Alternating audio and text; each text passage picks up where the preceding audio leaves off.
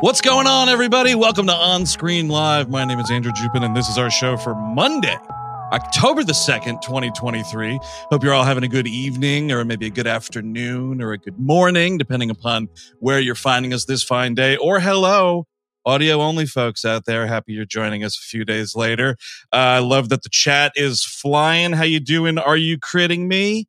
Dexter Long, Smarmy, love that name. Kevin Lynch, Sandwich Jones, also excellent. Uh, where are they? Our buddy Busiris, hello. Ms. Melancholy, thank you all for joining us this evening live. It's always fun when the chat is rocking. Now we got some birthdays coming up, folks. We got to wish happy birthday. This is a big one. The big 7-5 to Mr. Avery Brooks. Hell yeah. Love that dude. Hope he's having a good 75th B day today. Also, music legend and long sex session enthusiast Sting, of course, turns 71 today. And the always amazing Lorraine Bracco. Here she is on uh, some daytime talk show. I found this picture. Of course, there's a glass and wine uh, involved here. Uh, she's turning the best age, 69 today. Uh, and let's see who else. Who else? Well, let's let's go to the mall and wish Tiffany the music sensation Tiffany turns 51. And of course, Alabama Shakes Brittany Howard turns 35. So have their having their great days, I hope. Uh, it's been a long ass week. Um, a lot of movies to get through here. Some real good, some terrible, some maybe in the middle. We'll find out. I got two dudes alongside me to help uh, well, talk it all through. Of course, uh, let's see. First up, he's got a banger ass shirt on right now, Mr. Eric Szyszka. Hello, hello. Yes. Ooh. Happy to be here. Hell yeah. with How you doing, dude? fine folks chatting on YouTube. Look at all these folks. Mm-hmm. It's Fowl, wild. Brian S, Nick B. Hell yeah. Love that shirt, by the way, dude. Thank you. Yes. It's Have a you great, uh great you ever- film. you ever dabbled in the literature of that Anne oh, Rice? actually, I have not. You know, I should Yeah, me either. probably do that. You know, I feel Yeah, I like know. I haven't read a book in years. Ooh, yeah, dude. I'm telling you, I'm going through that Sarek book that I've been flapping my gums about. It's Yeah. fun. It's a fun Oh, Star Trek adventure with all my I've friends. got to learn to read one of these days. uh, well, here's a dude who pretends to know how to read every week, Mr. Chris Cabin. And then Louis B. Mayer was heard to say to Lo- Lois directly, Life is nothingness. Life is unending pain. it's true. We should all go directly into the grave as soon as we are born and never return. Man, Louis B. Mayer, Louis B. Mayer is really going off. My God. Chris, is that true? Because I have Yeah, a kindred spirit then. well, yeah, you and Louis Mayer. Mayer. Yeah, yeah. I, I, I- see you two as uh, working together. As I a- wish I kind of unit. was uh, never born, aborted, what have you. It would have been fantastic. well, you don't know that. You have no idea. You're just guessing. You have Yeah, no- Folks at home, can you tell on. that Eric had a rough day at the factory? I had, I had a rough day at the factory today. But if that, you know, if I say this enough, folks, if I ah, say right. I wish I would, oh, I wish I never existed, maybe a- an, an angel will come down Ooh, yeah, dude. Then you'll have one me- hell of a Christmas. And then show Oh. me all of your faces so sad that I wasn't born. Oh, that yeah. I will then be like, ooh, let me get look, coming out of the womb again. I'm excited. you want to go double then. Well, that's Eric. Double born. You have to start spending more time on bridges and not the way you think. Uh, just you know, just hang out near the rail and wait for the angel to come. You don't got to do much more than that. Uh, a lot of people, I guess, talking about because there's some sort of mystery to his whereabouts right now, asking about Patrick J. Pespis. Um, and just put it out there. If you've seen that guy around, folks, go to his Instagram, find the uh, number there to inform the right authorities. American hero. Yes. He's gone missing for a few days now. Not Ah, not not a funny thing. it's not funny at all. But I think the we should take a, a look at the Fraternal Order of Police. Yep. Yep. Yeah, we'll been. see. Could have been. Um. So yeah, I just wanted to put that out there. I saw a bunch of people mentioning Pat Pespis in the chat, so I figured, hey, we'll do our part here on On Screen Live, right? Who knows? Just Sure. uh, fingers crossed for his his safe return. Now, fingers crossed for this friggin' American box office to to right the ship at some point. But uh, for the meantime, we're gonna have to work with the numbers that we have, folks, in a segment we like to call highest gross.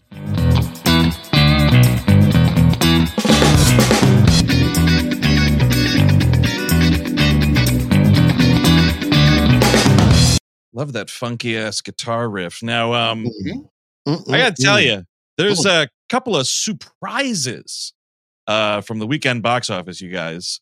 Hmm? And I don't know if you're ready for this one, but I feel like for the start of this, I should have played the secret movie segment because this shit at number five was a total secret movie to me. The Blind, Oh, a true story of the Robertson family. Now, without looking it up, you two, do you know what this is? is that I- something with Pat Robertson? Nope. Oh, okay. It's Phil Robertson, right? Oh, Yeah. Phil Robertson.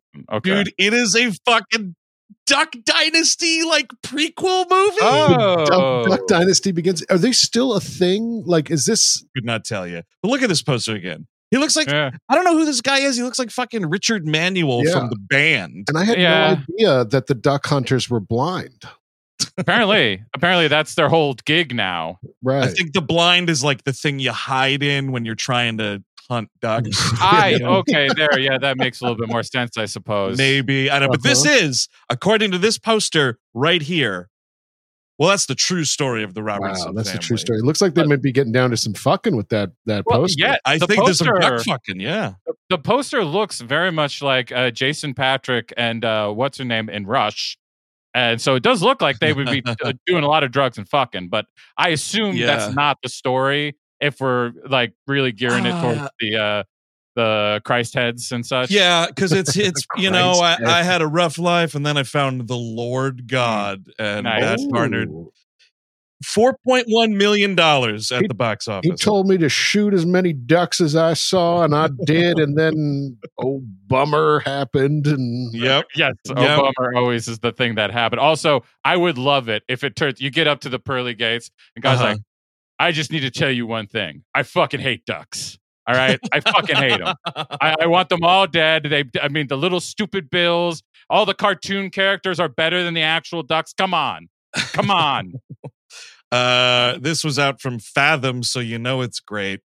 Uh, yeah, I just whatever, man. It's just a huge fucking whatever. I honestly would rather go see uh the number four slot, the Nun Two, because Woo. Nun Fever is still sort of sweeping the nation here in at four in week four with four point seven million dollars. Uh, and now I was reading this. Uh, what are we looking at? It's totaling 77 million domestic and 231 million globally. Oh yeah, baby. This kind of like fixes Warner Brothers snafu with Blue Beetle. Um, you know, this the Nun 2 has made a lot of money and it didn't uh, cost that much to Put make the nun in the so- MCU. Dude, how about Uh, the Or nuns to you? The Yeah, DCU. DCU. Yeah, it would have to be that. I mean, you're gonna have to get ready now. Looking at those numbers, you're about to get like a nun tetralogy. You're about to get Mhm. like as as many nuns as you can fucking put out. Yep, Uh, yep. Just give them out there. I think it's going to become so successful, dude, that they're going to start hellraisering that shit. And it's like, here's a script that's kind of a horror movie. Now put the nun in it. Why not? Why not, dude? Ooh, nun. Now the nun's in it. The nun in space, the nun in Spain, the nun in America. Let's go. Make it the trip. It's just like the trip. You just go to different places, The and you nun. got Oh, the nun is there. yes. The nun ghost happens to be there. How about the nun in uh, The Blind? With Ooh, the Duck there you Dynasty go. fellers. Yes. They probably know at least one. They probably do know one, Eric. I Do don't they know have what nuns? The evangelicals? I, no, I don't think so. they don't. Women don't so. hold power. Yeah. Oh well, that's yeah, that's a good point. They got like crazy bake sale ladies and shit. I don't know. kinds of nuns. The pie ladies. Yeah, Yeah, that's cool. uh, so here we go, getting some uh, new blood in the top five here. Here's a movie that I truly couldn't care less about and will 100% be a rental at some point. The creator, Yes. So, Chris, did you catch this one at all? Did not get to see it, even though I I, am a, a- a fan of uh, uh, our man Gareth. There, That's uh, why Yeah. I asked. And I'm I'm kind of curious because it, do- it does look like Star Wars runoff, which I guess is now we're going to be inundated with with Sure. Zack Snyder's Star Wars reject. This looks like a Star Wars reject. you know, but the thing about like this movie, and I mean, you know, correct me if I'm wrong, but from that trailer, like it looks like pseudo pro AI. And I watched that trailer and it's like John David Washington goes into that room and it's like, oh, behind this chair is the thing you need to destroy to save the world from AI. And it's a little robot kid and he can't kill it. Come Fuck on. That robot. There's no movie there if I'm stuck. Yes. You make, it Bland look, down. Adios, robot. you make it look like a kid. I'm just going to kill it quicker. Yeah. I'm going to do some Phil Robertson stuff, you know? It just it just looks like such piss poor timing for a movie like this to come out. You know. I just don't think it's something. I mean, you're right. The Star Wars runoff thing is correct because now what you're going to have is this like bifurcation between Star Wars science fiction and everything else. And Yeah, right. everything else. And if everything else is not good enough, that means that the Star Wars is winning. And that's just going to be how people see this shit, I think, for the next decade. I Like, because that's all I heard. All I heard was how much, like, oh, you know what? I this is really going to be a blow to uh, original science fiction. Uh, this movie's sucking so much, and I'm like, is that really it? Like, No. I, I, don't think that's it.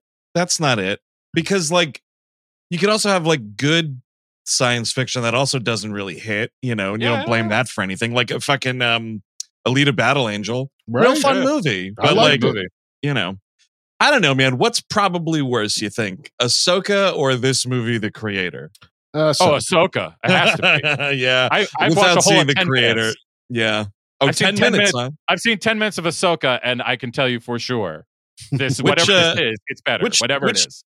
which 10 minutes are you talking about The opening, pi- the pilot of Ahsoka, like, Mm. uh, oh uh-huh yeah, yeah. should I I don't know I didn't know if like someone had it out in the room and you just walked No. through or something No, we no, will, no, we no, will be talking a little more about Ahsoka on the Gleep glossary for this month. We will be talking about uh, Geth Zirian, a, a witch, Yes. yeah a night sister. So it's The sort of Sister, related yes. if you've been keeping up with Ahsoka, but right we'll talk about it more there.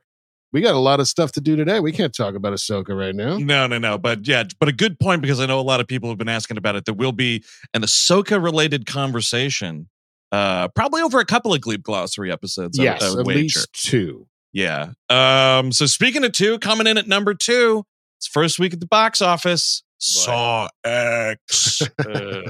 uh, and we'll be talking about it a little more in a, in a moment. But uh, yeah, week one, $18 million. And this is already well on its way for a Saw 11 to happen. It did 29 million globally on a $13 million budget. So congratulations, you won yourself another Saw movie. I keep getting older, and all the saw traps stay the same age. the same rusty age. Yeah, I mean, you would say that, and like, look, the next, eventually, eventually, it is going to have to be like a Tobin Bell AI that is doing this. That's the only way to explain how this still is going on after. Oh, there was actually Yeah. another trip to Mexico that happened in between the other ones. You didn't know Dude. about it, but we need to keep making these fucking things. A little teaser for a few minutes from now in this episode. I did not hate John Kramer's jaunt to Mexico. Uh, yeah, I have not and I'll, ex- I'll explain more when we get to it. But uh, I was just as shocked as as you all were just to hear me say that now. But eighteen million dollars out the gate, uh, it'll be doing just fine. Uh, and then here we go. Speaking of stuff I didn't really know existed, in at number one, Oh, Paw Patrol, Look at the that, mighty baby. movie. Look at them. Look at those Look little at guys. Those guys. Look at those Look little at guys. that. By the way, someone in the chat pointed out, you know, Expendables four, and it's like, wow, that's not not even on here anymore. The fucking blind did better. Yeah, no, That's absolutely gone. I mean, some things that really got rocked here. Dumb Money was in seventh. That's a it's a total failure for Sony. Uh, yeah. Yeah. Expendables was down to nine uh, in its second week. It had a sixty nine percent drop from the first week. That's uh, it's not quite Quantumania, uh, Quantumania failure territory, but it's right there. Obviously, close. Quantumania costs more, but Expendables four still cost a hundred million dollars. Insanity. That- Uh, Where did it go? It wasn't on the hair the dye budget. It's the hair dye It's budget. dude. Possible. Yeah, I guess that Well, is actually, at this point, who's still there that's got dyed hair? It's just Sly, right? Stallone, Statham's bald. Right. Arnold's is- not in it.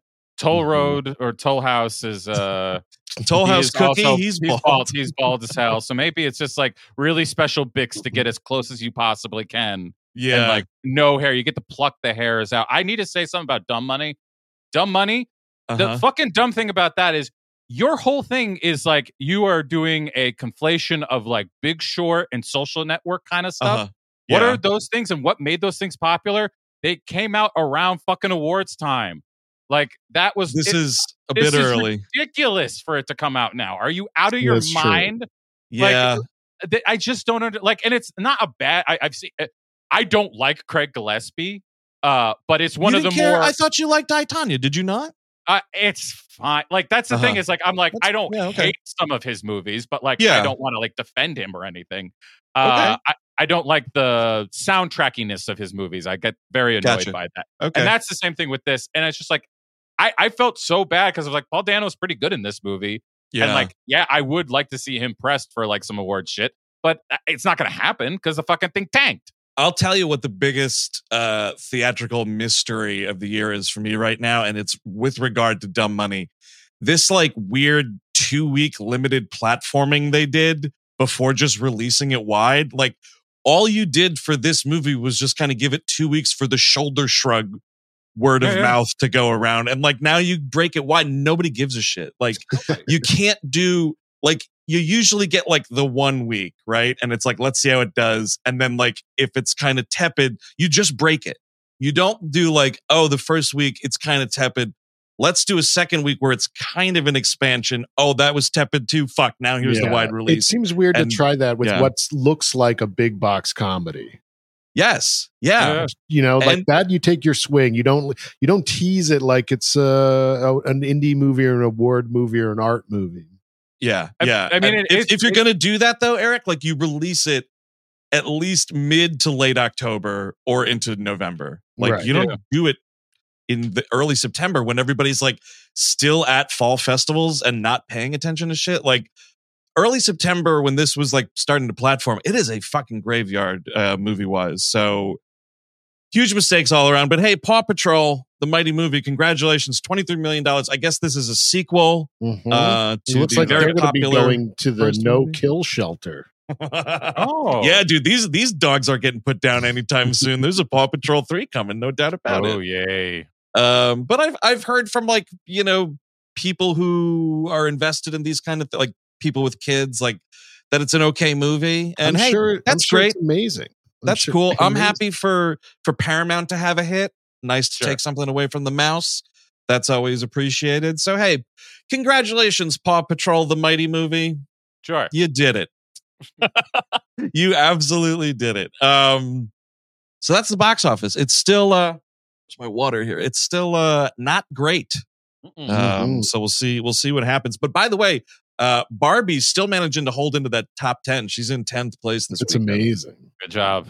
Good job, Greta.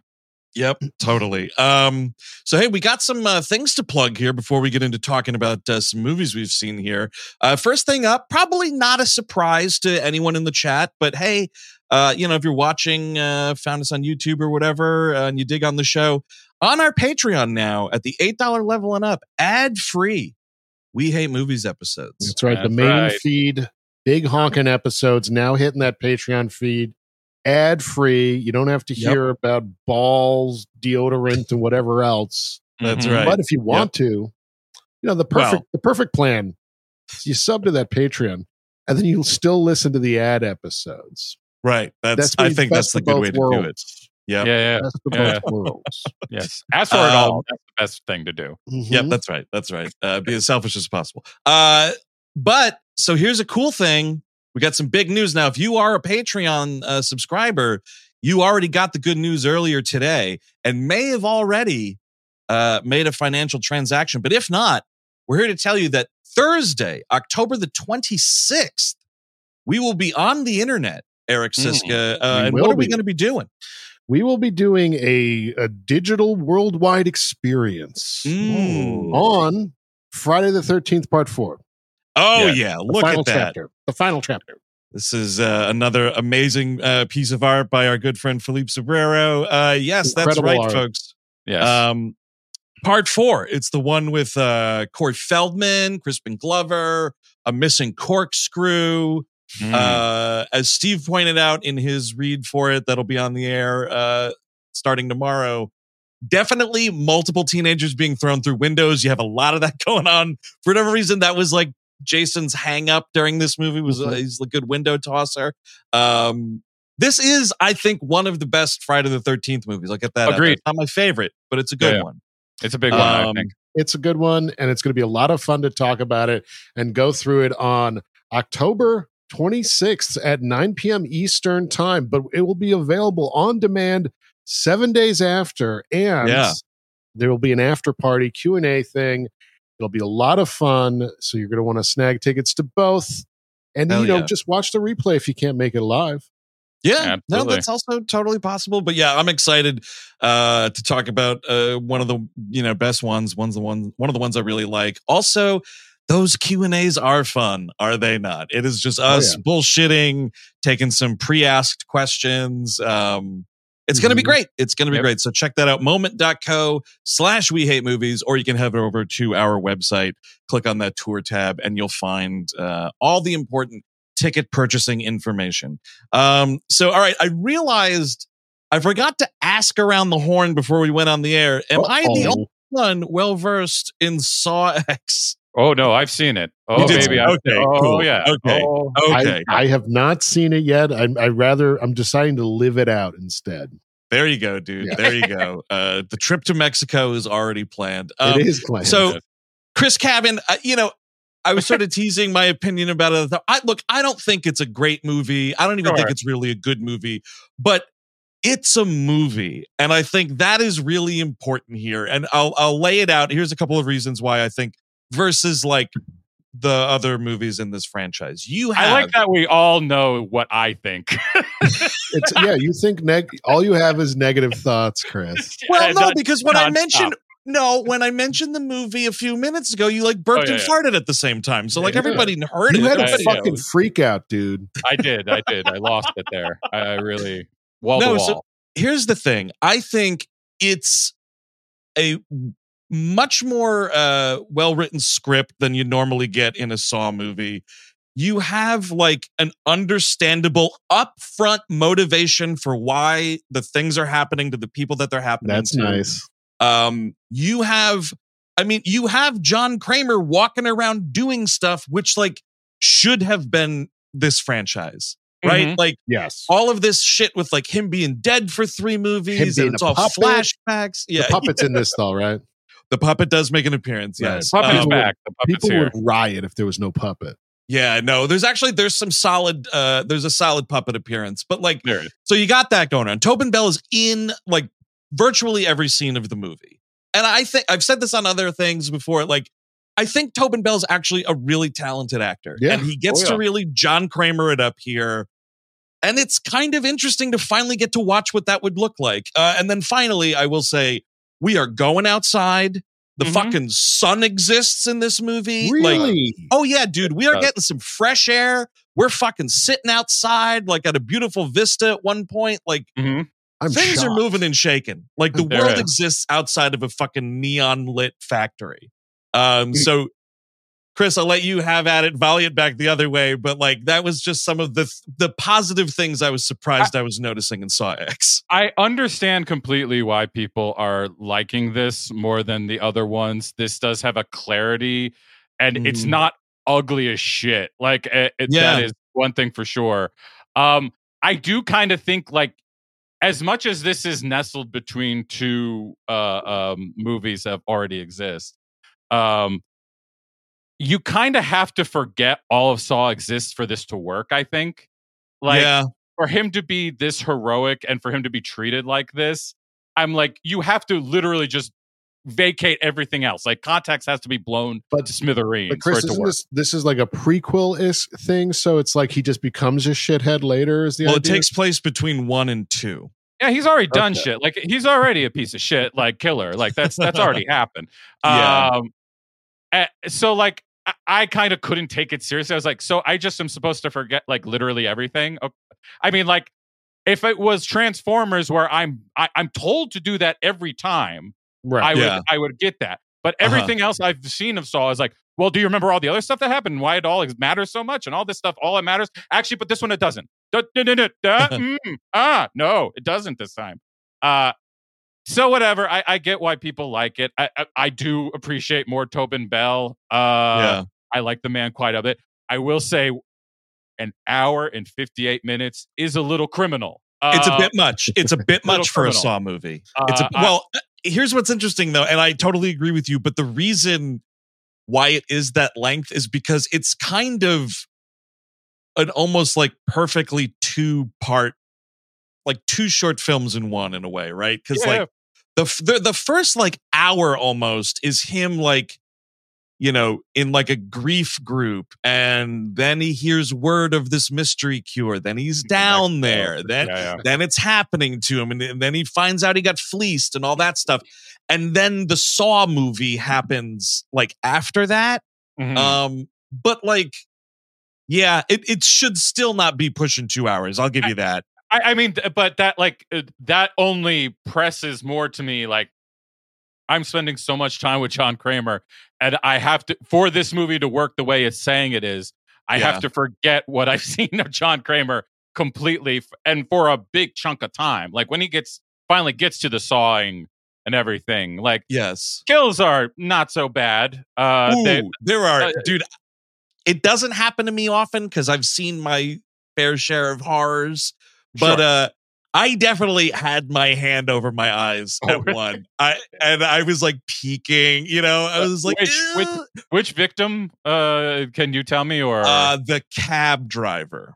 the cab driver?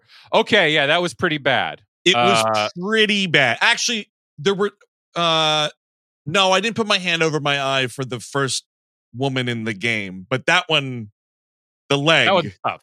Yeah, that, that, was, was, tough. I mean, it is a stupendously violent movie. Uh It's not doing the and like that's the one thing again. Like you can give it these little tiny credits because like it, they had to give you some variety. Eventually, like Yeah. you can't just keep doing the thing you were doing because like it was having diminishing returns, and this one seems to be doing much better both critically and at the box office. yeah, uh, yeah. like I I think that was a smart move. But like you have to watch her do like the thing. I mean, people who haven't seen it, like the thing that happens with their leg, you have to watch it. Whereas you used to be like, uh, you'd watch a little bit of it, and then like you watch her scream, and the camera goes like this a bunch. Yeah. Uh, and then like you're not really seeing the thing. This time you're seeing it, uh, pretty all the way through. you know, uh, it's interesting and I think part of why that's happening is because they've dropped all of the you wouldn't steal a car, would you? aesthetic that this Uh. movie has like the the early aughts like bad music video, shaky cam kind of shit like that's all gone and it's just like gone. you're just watching it go down and it's pretty righteous. I mean, another I think maybe um franchise first there is one kill that happens uh and it turns out to be a dream sequence which was weird or like not was a dream weird. sequence but like a, a John Kramer Yeah. fantasy like a He- he's- daydream that he so he- has like Freddy Krueger now. Huh? he well he he sees someone like thinking about doing something shitty and he has and then it cuts to like this guy in a trap and the trap goes horribly and you think like he just literally picked this dude up off the street and did it but then like he wakes up and he's like oh that would have been a good idea but like oh, been, doesn't go through with it I'm thinking about sawing people. yeah dude oh you definitely get a little Better he's got a not. saw he's got a saw sketchbook at one point I'm gonna He's, get like, lunch inst- instead of sawing them right now. Yeah. you know what I'm gonna take a cup of coffee and then I'll come back and think about it again Yeah. Uh, someone, uh, Rose in the chat asks uh, if there's any door bops on this one. As a matter of fact, there is a door bop in the movie. I couldn't even believe it.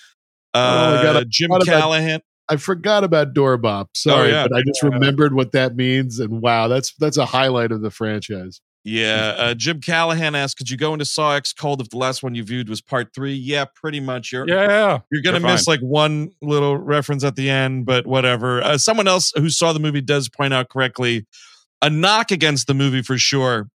They're definitely doing the piss yellow "We're in Mexico" camera filter, Oof. And Not you know. great. I will say this: we're still suffering from that. Thanks for nothing, Steven Soderbergh. Traffic was like the first in- instance where that was really laid on super thick, like Well, that I I- have a memory of anyway. Sure, but I don't think Soderbergh meant it as piss. He was like, "It's the sun baking you all the time." Was Mm. I think what he was going for? Sure, people have taken it off to their own things, but Well, I don't I- think I anyone is saying I'm doing this because it looks like piss. It's just I think the Saw people are. I, I honestly would believe that it's so filthy and disgusting that I kind of think like I don't think what el- I don't know what else it would like signify other than grossness, something gross. yeah, uh, yeah. I mean, it is supposed to be like yeah, burnt, you know, sun drenched, nasty, whatever. Yeah. Um, yeah. Anyway, so listen, I would say, folks, if you have even remotely been a fan of these movies, I found this to be kind of an interesting direction shift for it. Uh, and I, I, it's a, it's a light recommend. Oh God! Oh God! Oh, Oh. God. uh, but what are you gonna do? Um, all right. So moving on to uh, a completely speaking of shifting gears here, uh, completely different gear. Our coverage of the New Mm. York Film Festival uh, continues this week. Um, a lot of stuff uh, that's that's come out. Uh, let's see, get my little thing changed here. All right, so let's see. First one, I think I might have been the only one to see this. The new one from Aki Kaurismäki, I saw. it. Fallen Leaves. Oh, did you see it? Oh, good. Yeah, yeah, okay. I was there for that. Yeah. All right. I was. Yeah. No, it was. It was super cool to see a new movie of his. Uh, what? I'll let you go first on this one, then, Chris. What'd you think of it? I mean, I love it. I mean, I just, I mean, Aki Kaurismäki has been making in a lot. I mean, his style is so specific, Yeah. uh, and it's been this way for as long as I've been watching him. Um, so like, it's it's great to see it just refined and doing little things differently. Like this actually feels like more akin to his earlier work, whereas um, his last two, uh, Le Havre and uh, of the other side of hope, I think is the other one. Yes, which uh, I did not see. Le Havre is one uh, that I, I did like, but it's it's his stuff, but just a little more on the serious side. Like it's the same style, but because also it's like dealing with a much more serious issue. Well, yeah, whatever. both those movies are dealing with immigration, uh, speci- speci- specifically in Europe. Uh, Uh-huh. And this one is much more back to like, uh, you know, social local issues. It's about work uh, and about like feeling like you're doing something or not. Like, uh, Mhm. there's radio uh, broadcasts that talk about Ukraine, and I, I love that he is like trying to keep it synced in reality in a way Yes. because Yeah. everything else looks a little fake in a way. Um, but because like, if, I- if folks if you're if you're unfamiliar with what uh aki's style is like it's like the most flat deadpan like jim jarmusch times a hundred i mean it's no surprise that the two characters in this movie go to the cinema at one point and they're literally watching the dead don't die um you know it's like it is th- because it was kind of funny because watching this movie before they went to the theater I re- I had a thought of like the last time I saw something this dry and this funny was The Dead Don't Die, and then that the movie's featured in the movie. I couldn't believe it. Yeah, Um, that's actually one of the Jarmusches that didn't really work for me. So that's Is that right? Yeah, too like too flat, or what do you think was the beef there? maybe honestly too too flat and too fantastical at times. I think, Uh-huh. even though it Oh, was really? filmed right around where I grew up, I thought that was pretty funny though. Oh, that's cool. Any? uh Did you like notice any landmarks when you watched it, or? Yeah, I think the diner. Oh, really? Oh, that's Yeah. kind oh, of cool. Biggie Pop Diner. Yeah, yeah. I'm, I'm surprised a, little, a little bit by that, Eric, because I know your boy Sturgill's in it. Yeah, well, he's been in a lot of shit lately. He's been he's He been doing, he? he's been Right, doing yeah. it. He's been doing it, man. He's gonna be in what Flower Moon as well, right? Flower Moon, and I think he's in the Bike Riders too. Uh, I'm not sure about that, but I know Killers of Flower Moon for Holy sure. crow, he's in the creator. Oh, really? Wait, you, are you talking about Sturgill Simpson? Yes, Yeah, yeah, yeah. yeah. Oh, really? Yeah, he's Yeah. also he had a pretty good a few episodes on uh, the Righteous Gemstones this year. Um, yeah, he's been You're talking about like he's he's acting and yeah, stuff. he's an Not like- actor oh, yeah. now too. Yeah, Oh, that's cool. I didn't know that. he's also he's great live too, folks. If you ever if he's ever coming to your town, uh, he's Yeah. good good, uh, good act to see. Um. So yeah, real quick, like the synopsis of this movie: uh, a guy uh, who is an immigrant, uh, working like various construction jobs or whatever, meets a, a woman who's also like just as lonely as he is. Um. Uh, after a night of karaoke, and it's like a, a misconnection. Like he loses the number. They try like getting together and stuff, and it is just like it's very funny.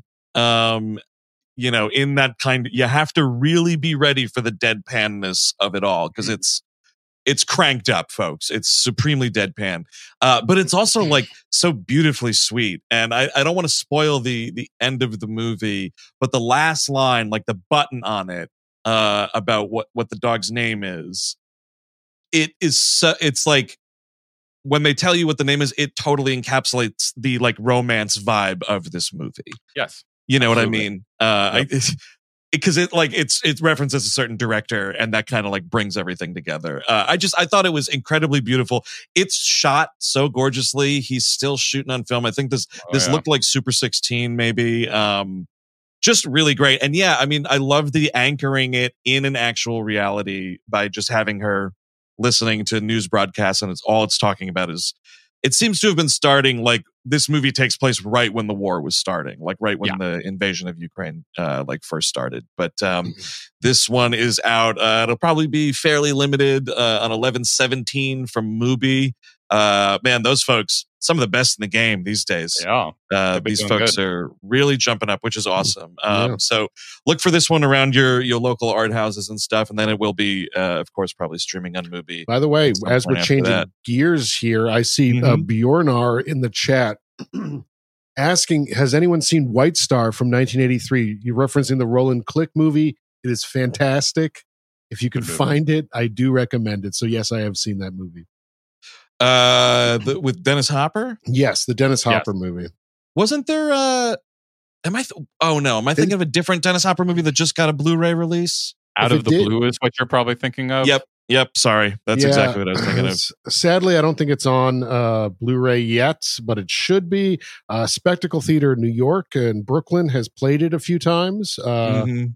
So keep your peepers peeled. Yeah. Um, all right. So that one's done. Uh, unless you had any other final thoughts there on uh, Fallen Leaves, Chris. No, no, no. No, okay. Uh, this one, fresh from uh, seeing it this morning, the new one uh, from Alice Rohrwacher, uh, Oh, La yeah. Chimera. Uh, this one is out TBD uh, from Neon at some point. Um, this I just thought was absolutely fantastic. Yeah, um, I agree. You know, I've I liked Happy as Lazzaro, uh, which I think was at the festival Rock. a few years back. Um, Yeah. just a really really solid movie. But um, this was just oh man, I don't know. It's it's it was a today screening, so it's still like digesting in, in my noodle a little bit, but like Sure. it's just a really fucking beautiful movie. You know what I mean? Like I love there's like some magical realism points in it, uh, which is always super great. I'm a sucker for that stuff. Just really sweet performances. This dude Josh O'Connor, who I guess is on The Crown. He's Um, great. I, yeah. I like him a lot. He's been around for a little bit, but yeah, I I haven't even watched him on the crown. I've seen him somewhere else, but uh, yeah, I hear Uh-huh. he's big on the crown. I was just really impressed with him because I didn't, I don't know this dude, and he just starts like going off, like spitting in Italian, and then all of a sudden he starts speaking English with an English accent, and I was like, "What is going on?" Um, so, because I had no idea who he was as an actor, but um, you plot summary this one. You give this a sh- you give this Well, a shot as best you can. I mean, to me, this is a capital C, capital B, uh, P crowd pleaser. This is Yeah. in the in the 99 2000 2001 era where like you would have these big fucking foreign crossover hits these Mhm. humongous movies that is this would have done so fucking well because uh, uh alice rohrwacher uh, i'm sure i'm butchering the name uh sh- she is an uh, one of the best directors in italy i think and this Mhm. calls on a long tradition of like uh italian comedies or dramatic comedies or comedic dramas however you want to say it right? uh, about like a bunch of scoundrels. Uh, yes. and, like, yeah. th- uh, uh, like I thought of Big Deal on Madonna Street. I thought about all those, and it's a movie that is uh, kind of critiquing those movies while also like uh, embodying what's fun about them. Um, it is. It's about a bunch of grave robbers. Uh, is essentially the idea, and uh, you know, there's ins on that. You know, there's a a, a, a, a dead girlfriend. Uh, there's family stuff. Isabella Rossellini, wonderful as always to see her. Um, there isn't like much more to. I mean, like it is just about these this gang of grave robbers. Uh, the main character Arthur has just come back from somewhere. I don't know where from exactly. Uh, I forget that, but that's th- essentially the setup. Uh, lovely movie, uh, really just incredible. You should see it at, at, at any cost. hey, are we back? Yes. Oh, you were gone. Oh, you were. Fro- I didn't. I see. Uh, yeah, frozen. I didn't notice you. You froze. I guess I had no Yeah, was idea. Oh, is that right? yeah, no. Oh, yeah. Chris had just uh, finished uh, summarizing what seems like a hot little picture. Oh yeah, man. Well- you would like this, Eric. You would very much like this. Well, shit. And now I'm I'm bummed. I literally missed everything of That what is you said. wild. No, normally I'm the one with the internet problems, folks. dude and i'm fucking plugged in i'm not even Yeah. on wi-fi and this thing was like your connection's bad i don't know what the hell Mm. was going on I'm there was jolt. there was three black screens here with just little things swirling Jesus, like man, it seems I like was- your computer's up to poor things. I'm, Yes. oh, I mean- man. I mean, I just, I, was, yeah, I, I explained it as just like a, a, a, movie about grave robbers, Arthur coming back and joining them up again. I mean, Yes. it. I, I do think it's one of those movies you can just walk into. It's not like Happy as uh, Lazzaro is like. I could see someone like getting confused by that movie. By it, it takes a lot Yeah. of major leaps. Um, yeah this one is not that. This one is less ambitious on that front, but just as winning to me. I I, I really liked it a lot. another good uh entry point for her is uh the wonders about the the family of beekeepers that was a A movie she had b- before lazzaro um yeah i mean your whole scoundrel thing yeah just like grody people who are like nice and up to no good you know it's just it's an incredibly charming fucking movie um and i was really it was a real like am i going to make this this morning or am i just going to see the afternoon movie? And i was so glad that i saw it and i'm so glad that neon has it. That's you know that's two for them now in this festival. This and anatomy of a fall uh so they are going to Mm. have a really interesting year. I'm wondering i would assume this goes to qualify for international feature but you know who knows who knows Yeah, what anybody's Yeah, Number, no, I'm think. very disappointed I missed it today, but I will definitely check it out once it's released. Uh, so speaking of poor things, Eric, that's uh Oh yeah, yeah, yeah. next on the docket here. The new one from Yorgos Lanthimos. Uh, this what is a out. uh, wild movie, man. I mean, I think I might like it the more distance I get from it. mhm, Um, yeah, wow, yeah. Phew. I mean, to summarize this one, I guess it's uh, it's sort of a sexy riff on Frankenstein. yeah, yeah. It's like if uh Boris Karloff was wandering around that whole movie just getting railed constantly. Yes, yes. Quite like if and if you if you're one of these people like us that are like, oh man, when when are sex scenes coming back to the movies? We we got some for you. I think it's, It's, the uh, entire runtime. dude. Yeah, it's like he was Yorgos was making up for lost time. And a Um, beautiful uh you know the way it's just made like uh, this the set design i mean i'm sure there's some that's um cg and all that but it's very fantastical kind of gives you a little bit of like vibes of like tim burton or guillermo del toro but a Yes. little a little different than that as well a little fancier than those guys Yes, get. You know, there's something a little fancy about it. Um, but what's great is because of the fantastical nature of it, it allows like when they do have to go CG um, for mainly like wider sort of landscapey ocean set kind of shots. Um, the fantastical nature of it like helps it.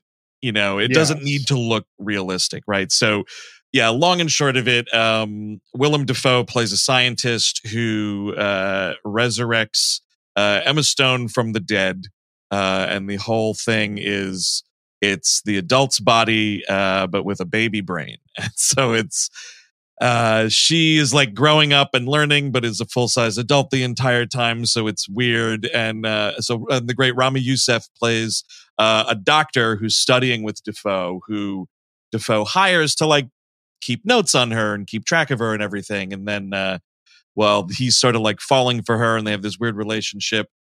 In comes the dastardly Mark Ruffalo and sort What? of takes her off on this journey. And that's the movie. ruffalo what a performance Yes, dude. holy fucking god we, he's like a, a foppish like uh lawyer but very much a dastard oh, yeah. He's, uh, he's a ne'er do well, dude. Yes. Absolutely. and uh it's great to see what a what a year for him and uh, also with uh, oppenheimer uh, rdj another another escapee from the mcu um Yes, it's great to dude. see them fucking really swinging for it and doing something just like really doing things in movies, right? And also, you know, we're sort of burying the lead here, but Emma Stone is fucking great in this Yeah. movie. I mean, it is a real deal performance from her. Um, Right. I've And always, I've always liked her. Let's let's help the internet right now for this Emma Stone the performance of Mr. Skin. Okay, you can start. It's it's the entire runtime.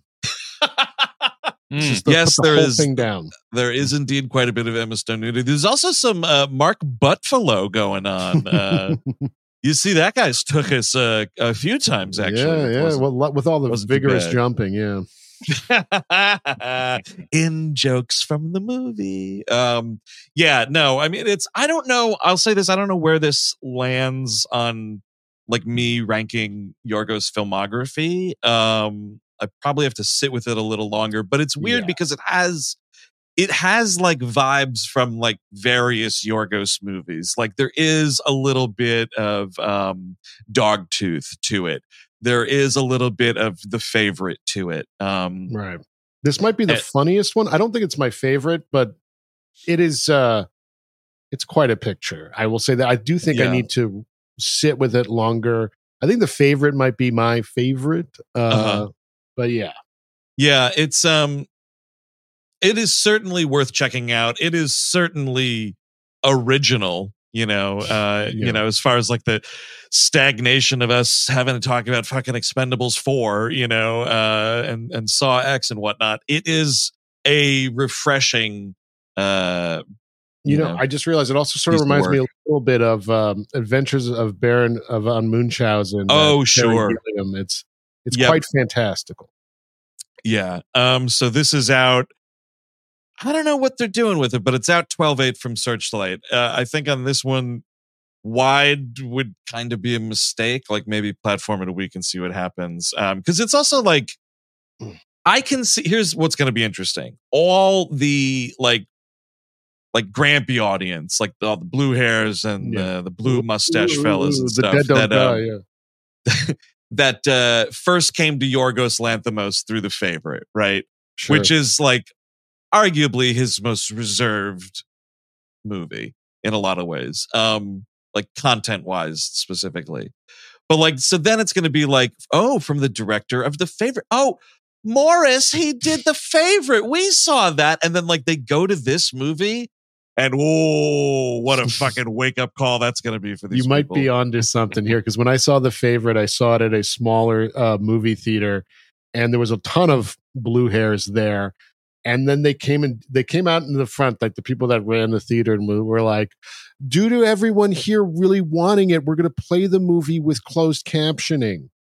So I'm like Oh. reading lines before they're said, and it was kind of Ooh, a it was terrible out experience. of sync. That's awful. Yeah. I hate when subtitles are out of sync, but like, yeah, especially like you know indie theaters. Yeah. uh, get your fucking refund ticket roll ready. Get get ready to give out your red tickets And because I think. luckily, this theater Yeah. I'm talking about already went out of business. So oh yeah, there you go, dude. One down, one less uh, theater to have to worry about this. Um, so yeah, we'll see. It's uh, something I definitely want to revisit at some point for many reasons. One of which, uh, here, you know what? I'm going to put this back up because I'm about to go off on a rant. here we go. Here's something. The boy. first like 45 minutes of this movie was fucking ruined for me. You want to know why it was ruined for Oh, me? this. Here we go. Yeah. I'm going to fucking say it on the air, oh, I know Cabin. why. Yeah, yo, you know, you know. Go. I know. first I heard you it. this. All right, so I take my seat, you know, and the seat next to me, well, there's a, a bag. Someone's saving a spot there. Hey, that's totally fine. And there's a, well, notice what's that? A humongous, like, jug of what appears to be soup. And this was like in the middle of the, you know, in the middle of the screenings. It's kind of like there was extra time, like it was a lunch break time. Everybody go to the cafeteria or whatever. So I kind of forget about it. Dude comes and sits down. Movie starts precisely when the lights go down. At the exact same time, it's getting dark in the auditorium. This guy takes the cover off this totally full, like quart of Mhm. soup. Now, I think it's important to, to stop for a second and say, I got a sense of smell like fucking Wolverine. Okay. I can really easily smell stuff. So when I'm like in the belly of the beast with like a thing of hot soup, it's not good. And this dude is eating like a crab bisque, Mhm. crab bisque in a fucking movie theater. you can't um, li- and especially with the i mean these are press screenings and f- film critics are nasty despicable people and they do things like this but it's like The truth. have some respect for the audience, have some respect Yeah. for yourself, and don't crack No. soup in a crowded whoa, theater. whoa, whoa, whoa. Self-respect amongst film critics, no, sir. Don't you start playing games here, Eric. No, sir. Absolutely not. Uh, And you know, Eric, you're you're you're joshing, but that was the other part of it. Not only did this thing stink to high heaven, it was every few seconds. You're slurping soup while Poor Things is playing. So like Mark Ruffalo is just banging Emma Stone's brains out, and I got going. It it was so fuck, and the whole time I was like, finish it, just finish it. And I was Yeah. and so I'm sitting there. I'm like, well, clearly at some point he's gonna get full and just have to put it away.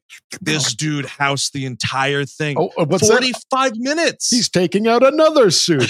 oh, dude, I would have died. I or I Oh, would have just went salad home. too. Wow, a Greek salad. Okay. Oh, oh, here's your fucking 10 ounce ribeye. Like, And he's mixing them all shit. the soup.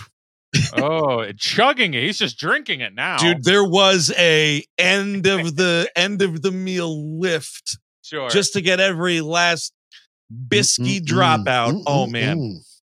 So sorry, I had to get that off my chest. No, just I'm glad- inappropriate auditorium behavior, folks. Just like we're trying to live in a society, as George Costanza would say. Uh, now, all right. Uh, Eric, I know you were bumming to miss this one today. I uh, was, Chris yes, and I. My life was in disarray this morning, so I couldn't make it Oh. out. But here we go. Hitman. Hell yeah. Richard Linklater's third now uh collaboration with Glen Powell, I believe. Um yeah, 'cause It's- everybody wants some 10 and a half, and now this. I didn't know he was in 10 and half, but that's good. That. He's uh yeah, he voices uh one of the like FBI guys, I think. Okay. Um which I love that movie. Uh that was I saw that at South by before uh, Netflix buried it in the ground like a fucking Italian grave robber. Here it comes Um, again. They're gonna do it again, baby. I know, dude. And I let me can I tell you something? I literally didn't know that Netflix had this movie until the Tadum logo came up this afternoon, and I was Ah. like, motherfucker. Like, Yeah. And this is the exact kind of Netflix movie that will just fall comfortably through the cracks.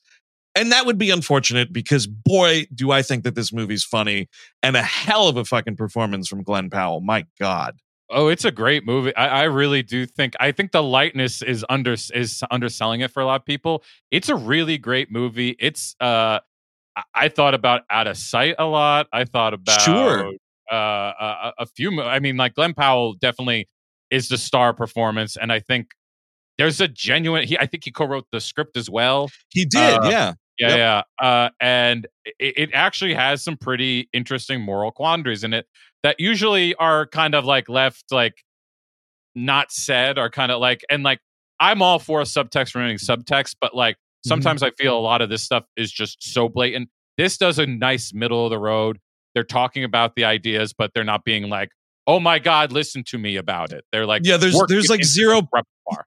Yeah, zero pontification in the movie. Yeah. There's no soapboxing. Um, it just kind of lets you, it lays it all out there, and you kind of interpret it how you're going to. Uh, I will say also, Adria Arjona, who you might know from uh, Morbius and the dreadful Father of the Bride uh, from the other year, and she's also an Andor.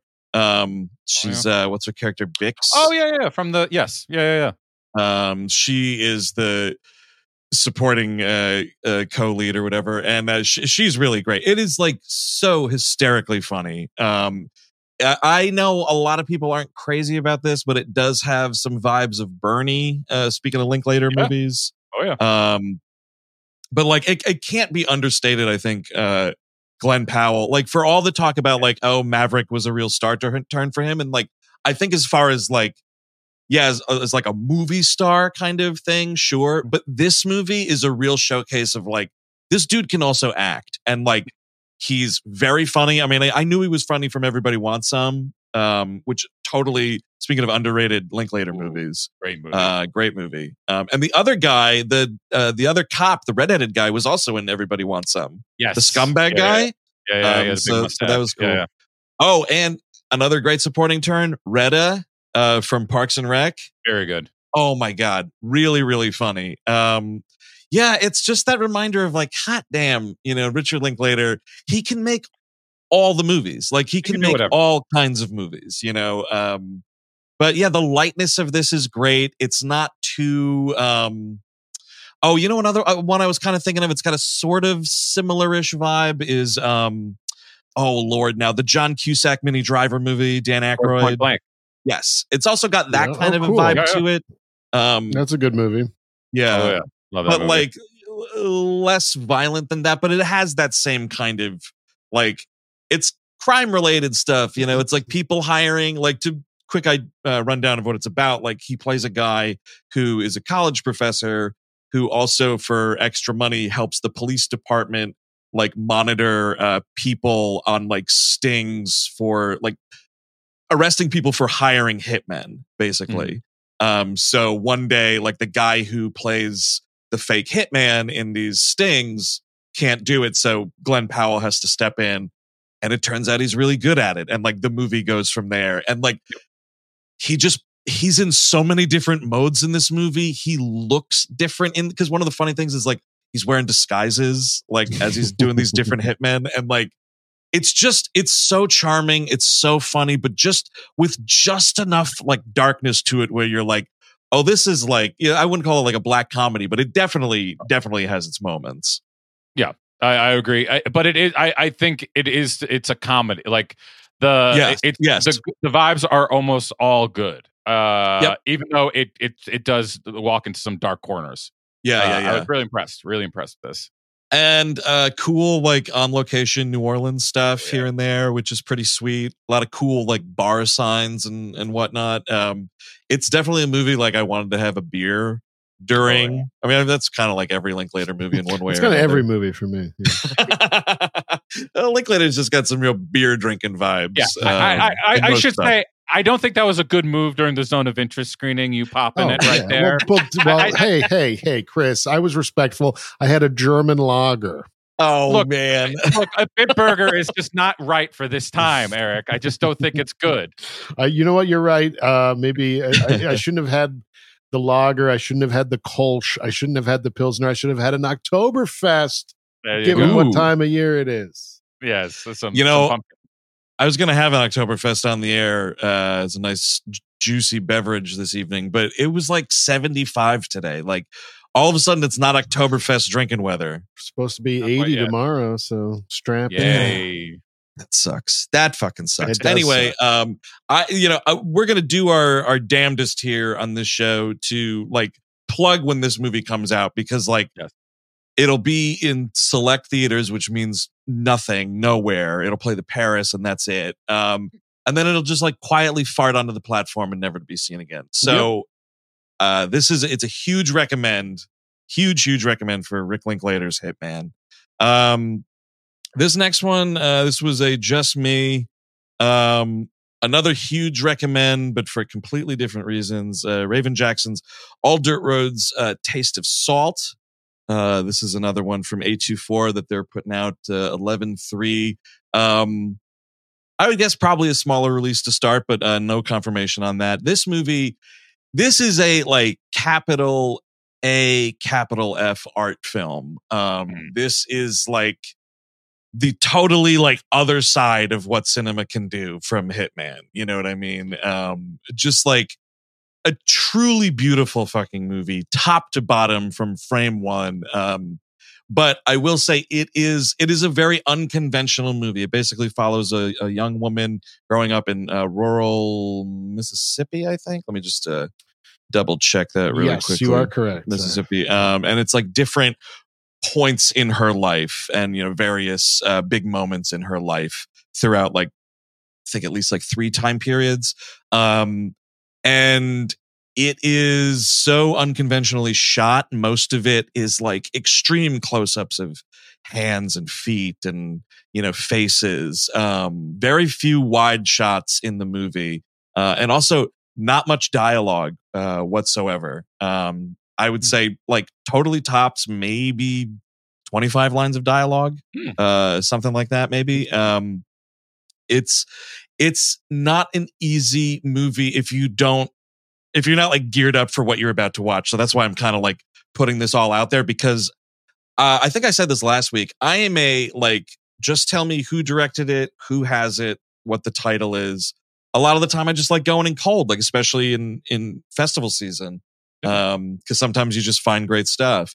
So I don't super closely read like copy a lot of the time, and like in the copy, you know, on Lincoln Center's website, like it explains what you're about to watch and the like the speed, the mode that it's in.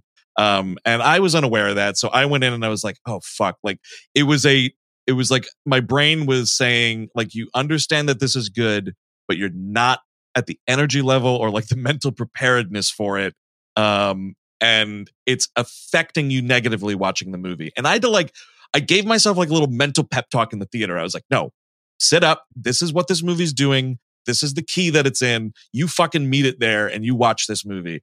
And I was so glad that I did because it's so powerful. It's so incredible. This is a feature fucking debut uh, from Raven Jackson. So certainly a talent to watch. It's incredible that A24 would put this out. I mean, because this, you are putting this out because you want people to see this movie. You want people to have the opportunity to see this movie. You're not thinking like it's going to make X amount of money because it's not a box office movie. It's a piece of art uh, that people should experience. And the dad in the movie is Chris Chalk from, uh, um, oh man, uh, the uh, Matthew Rhys HBO program that just got canceled. Perry Mason. Oh, Oh, Perry right, Mason. there we go. Yeah, yeah, yeah. Chris Chalk's on Perry Mason. I, I, think got it a- when you he's- said it. I was like, Yeah. oh, he's a he's a marvelous actor uh Oh, and he's he's in the movie he plays the father um yeah Right. really really hardcore recommend uh for raven jackson's all dirt roads taste of salt. Keep your eyes uh peeled for that one folks. All right final one in the evening and this is all three of us saw it. We can all weigh in on it. Uh the new one todd haynes which was the opening night selection for the festival may december which well hot dog it's just another netflix movie isn't Netflix one. Yeah, are we all happy? Aren't we all happy to hear that? I will say one thing. I'm gonna. I, we should talk of film critics a lot, and they deserve a lot of it. Today, when the Netflix thing came up for Hit Man, one person clapped, and it was audibly everybody else in the auditorium was like, "Oh, will you stop?" Like very Yep. clearly was just like, "Oh, come on, man."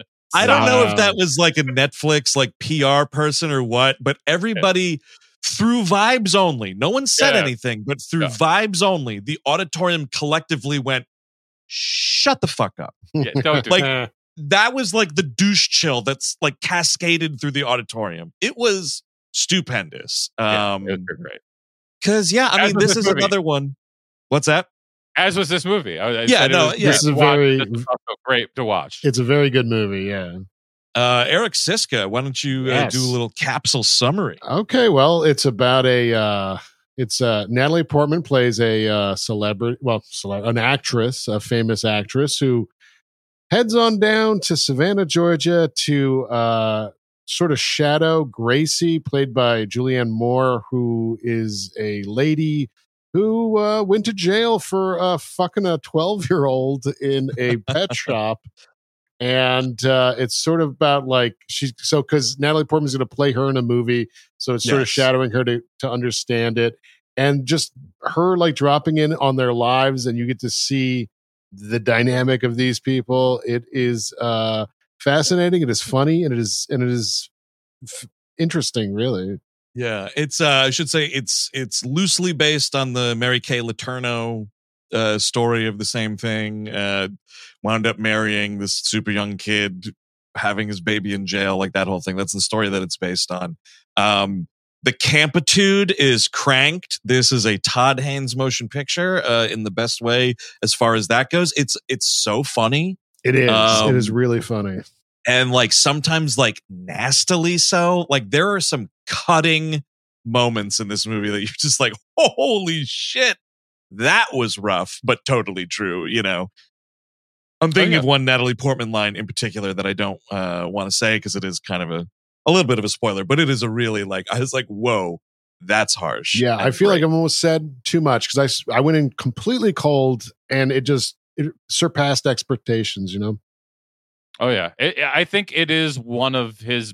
I honestly think it's one of his best movies. Uh, it's layered in ways like it's not as careful as something like Carol, and I kind of as much as I love Carol, I like that it's not so careful and not so Mhm. appointed. Uh, it- it's it's got that trashy vibe to it, but it just looks incredible. Uh, like most Haynes movies. Uh, I, I think all the tension is there. Like, uh, what's his uh, what's his name? The hu- uh, the the young guy, the husband. Uh, oh, Charles Melton. Is that his name? so Yes, it is, fucking yeah. good. That kid, He- I, and He's I, been in a I only lot knew too. he's been in a bunch, and I just never paid it. I, he was like, "Oh, that man is very handsome," and then like everything else, like, eh, like I didn't really care for him, but thi- he's fucking great. He is Yeah. really good in this. Yeah, he, he's sort of infantilized. He's a Riverdale kid. Yeah. he Oh, is. really? Okay. Yeah, he was on Riverdale.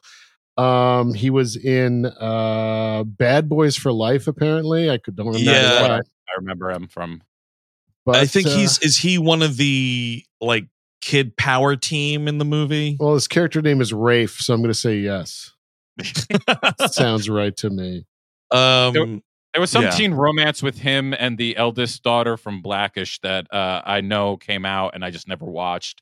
uh-huh. Uh, but that was uh, an attempt to put him in movies. This is a much better attempt, I will say. This is Yeah. he's really, really good. He is he is good, and his character is the you know the uh he's the, now the adult that was uh that hooked up with Gracie in this pet shop and ha- and they had a family together, and it's just very fa- he does a great job of like showing what it's like because he sort of has this arrested development in a way, and his his children who are going off to college kind of are more grown up than he is, and it's there's a lot of interesting Yeah. mediation on on how you could potentially get stunted in life, I guess.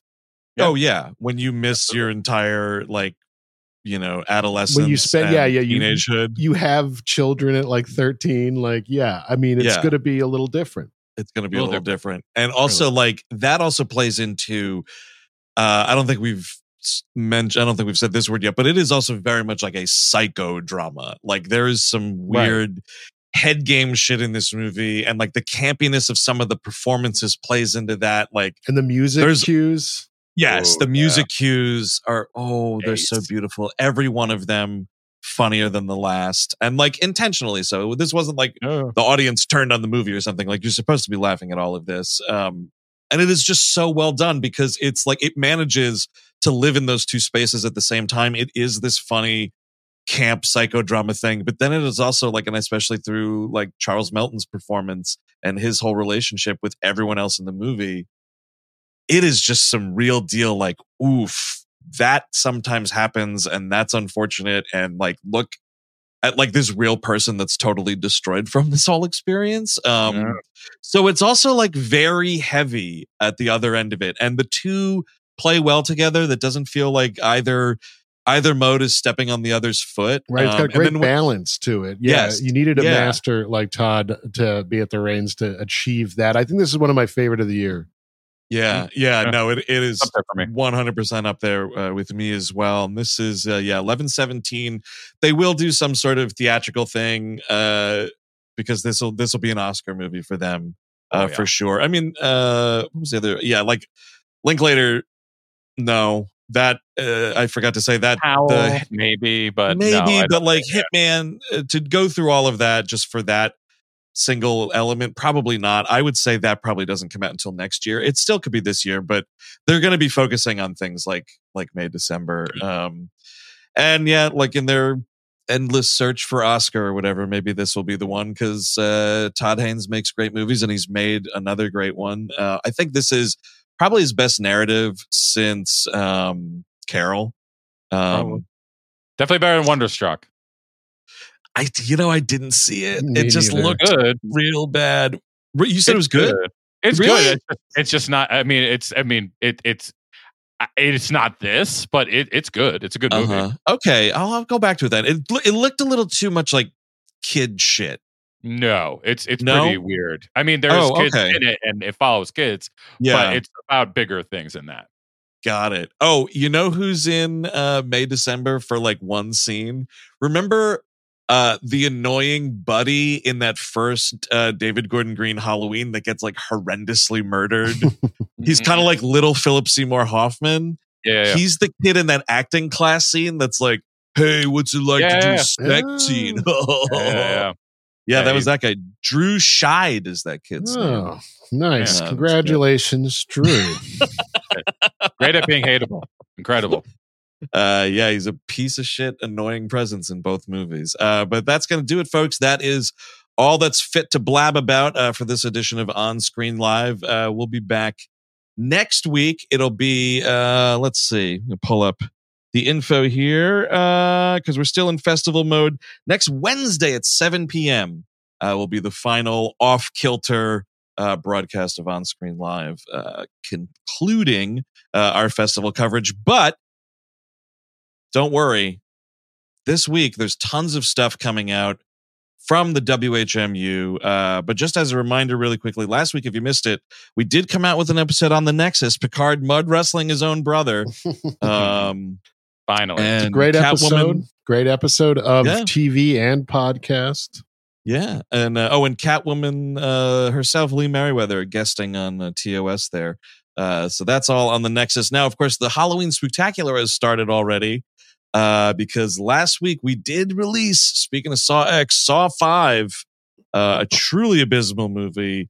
Chris, you'll at least say that Saw X is better than Saw Five, right? Oh yeah, I mean, Yeah, I guess. I mean, like it, again, like I feel like I'm picking corns out of a turd and being like, well, this one's a little shinier than the last. Like, yeah, like, oh, corn, corn. Ooh, a peanut. That's what it sounds Oh, like. oh. Saw Uh, X yeah. is, Yeah, Yes. that sounds about right. That's about right, It- Eric. The peanut of the franchise, which is the Uh, best. You know, if you're going to eat something out of shit, I mean, a peanut's not bad. I mean, I probably wasn't better even than say corn. to eat it, but just finding it. But yeah, sure. I, I assume. Yeah, I guess both. Uh, well, the good news is the spectacular continues tomorrow. We got an all new episode on Exorcist: The Beginning.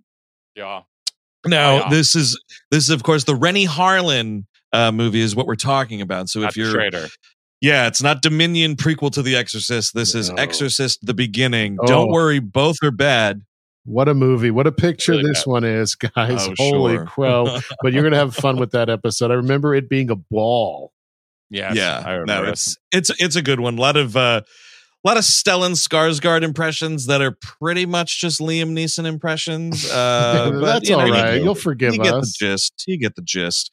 Uh, so that's out tomorrow, and then on Thursday, uh, you better make sure you're subscribed to that top level of the Patreon because this month's Once in a Lifetime is coming out. Uh, and Chris Cabin, what movie are we talking about? Well, Killer Under the Bed. If you like doll movies, and I know the poster does not look like that, but if you like killer doll movies, you are really going to want to see this. This is a really just, really just terrible. Even by a QAnon actress, this is just really abysmal stuff. But Right. hey, we had fun with it. Kristy Uh, Swanson, you're referencing. Yeah. Yes, Kristy Swanson, Queen Q. Uh, Uh, you know, you're, I'm going to put that back up for a second. You're total. How do you have a killer doll movie and you don't put the doll on the cover?